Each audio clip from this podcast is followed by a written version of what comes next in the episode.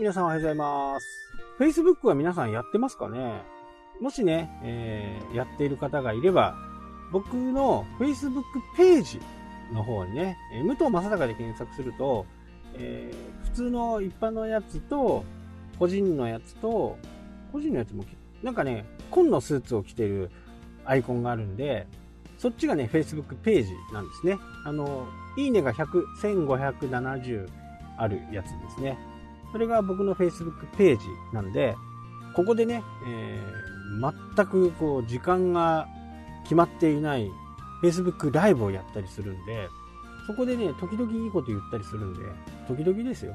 それでももしよかったらね、あのいいねを押しといてください。今、現況の話を言うと、このポッドキャストでしょ？この、この、このポッドキャストは毎日でしょ？あと、通のメインチャンネルの方はね、最近こう YouTube の方にギューッとシフトして YouTube のことばっかり言ってますけど、それが、今はね、2月までは、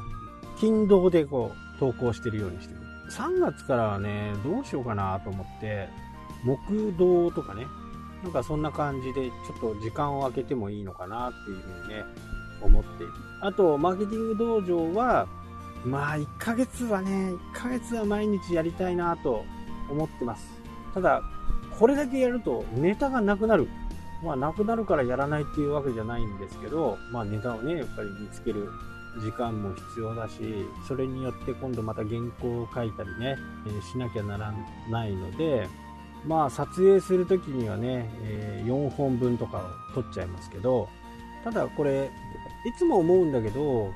まあ、YouTube の方はね、コメントしてくれたりとか、リアクションができるんですけど、このポッドキャストはね、リアクションがなかなかしづらいし、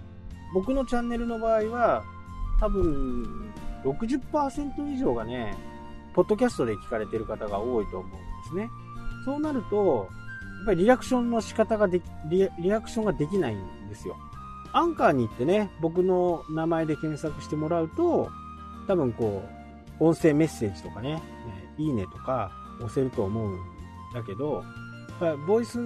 マガジンの方は、どうしてもリアクションが取りづらい。ここが今後ね、変わっていけば、すごくいいのかなっていうふうにね、思っている。なのでね、毎これが毎日でしょ？まあ、ほぼほぼコンテンツ毎日作ってるみたいなんですよね。まあ、スクリプト作る、スクリプト作る日、みたいな今日は撮影する日と。まあ、ポッドキャストはね、ちょっとしたこう、車で移動するときにね、ネタ、ネタ帳を、ネタ、ネタ帳って言っても、全部 iPhone に入ってて、メモにね、ダーッと長、ダーッといっぱいあって、終わったものからね、チェックマークをつけるみたいな。そんな感じで、こう、番組のお題を決めてるわけです。マーケティングが難しいね、やっぱりね。何をこう、視聴者の方は聞きたいのかなっていう風なところがね、やっぱり見えてこないんで、まあ、マーケティングって簡単に本当にね、言っちゃうと、もう顧客数と売上単価とリピート率。この3つなんですね。この3つをどう上げていくかっていうところだけなんです。で、そのために何をするかっていうところがね、マーケティングで、どっちか言うと僕はやっぱりデジタルマーケティングが得意なんで、デジタルを使った、ね、空中戦をメインにね、えーやっていく。まあ、チラシなんかはね、もう時代錯誤もいいところなんで、もう経費のばらまきでしかないなっていう感覚があるんで、検索してもらってくる人に対してどう自分がコンテンツ出していくのかっていうことをね、まあ、日々考えている。で、いいコンサルタントとか、この人できるなっていう風な人でも、このマネタライズ、収益化ができてない人がね、本当に多いんですよね。で、その人たちの特徴っていうのは、話を聞けばいいことを言うんだけど、じゃあそれが何かこう、しっかり残っているかっていうとね、なかなか残ってないんですよ。で、コンテンツにしていない。本当はいいものいっぱいあるのに、コンテンツにできてない。コンテンツ化がうまくいってない。で、そのコンテンツが重なって土台ができるわけですよね。で、その土台をまた改良して販売していく。で、この時に何が必要かっていうと、やっぱりテキストがね、やっぱり必要なんですよ。で、テキストがしっかりあれば、それに沿って動画も作れる、音声も配信できる。で、今僕のやってることっていうのは本当バラバラなんで、ただ、バラバラにしないと、こう、視聴者の方もね、飽きちゃうと思うんで、まあ、わざとバラバラにしてるんですけど、一元化することで、じゃあ、ブログもその記事で書ける。まあ、ブログもそのスクリプトで代用できる。YouTube も代用できる。ポッドキャストも代用できるっていう風になるとね、まだまだ、えー、YouTube としても、その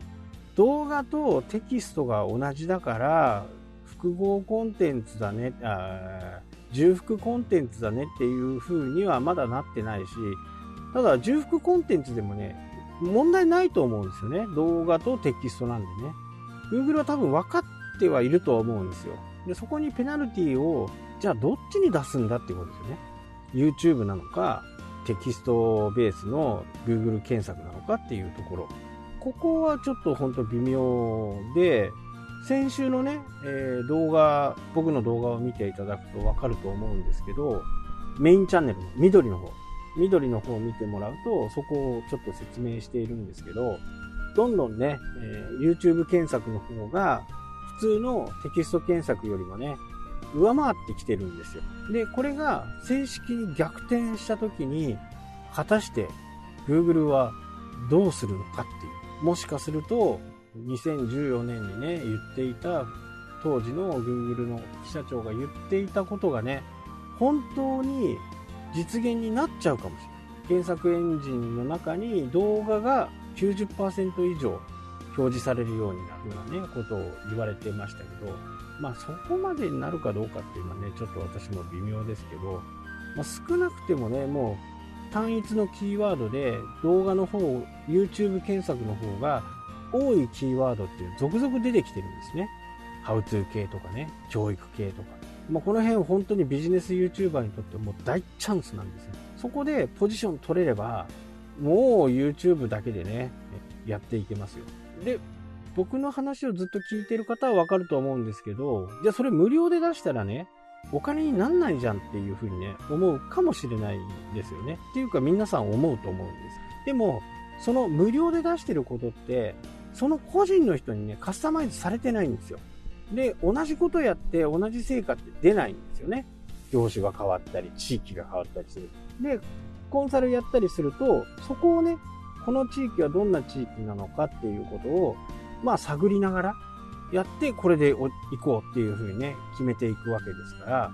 お金もらう場合には、その、その人、その個人に対してカスタマイズしていく。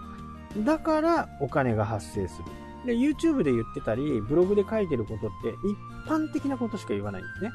誰にでも当てはまるように。まあその方が視聴者も増えるし、読者も増えるから、これ当然の流れなんですよね。なので、コンテンツをね、しっかり出すことによって、自分のビジネスもね、どんどん加速していくと思うんで、ぜひともね、コンテンツ作り、力入れてください。はい、というわけでね、今日はこの辺で終わりたいと思います。それではまた。したっけ？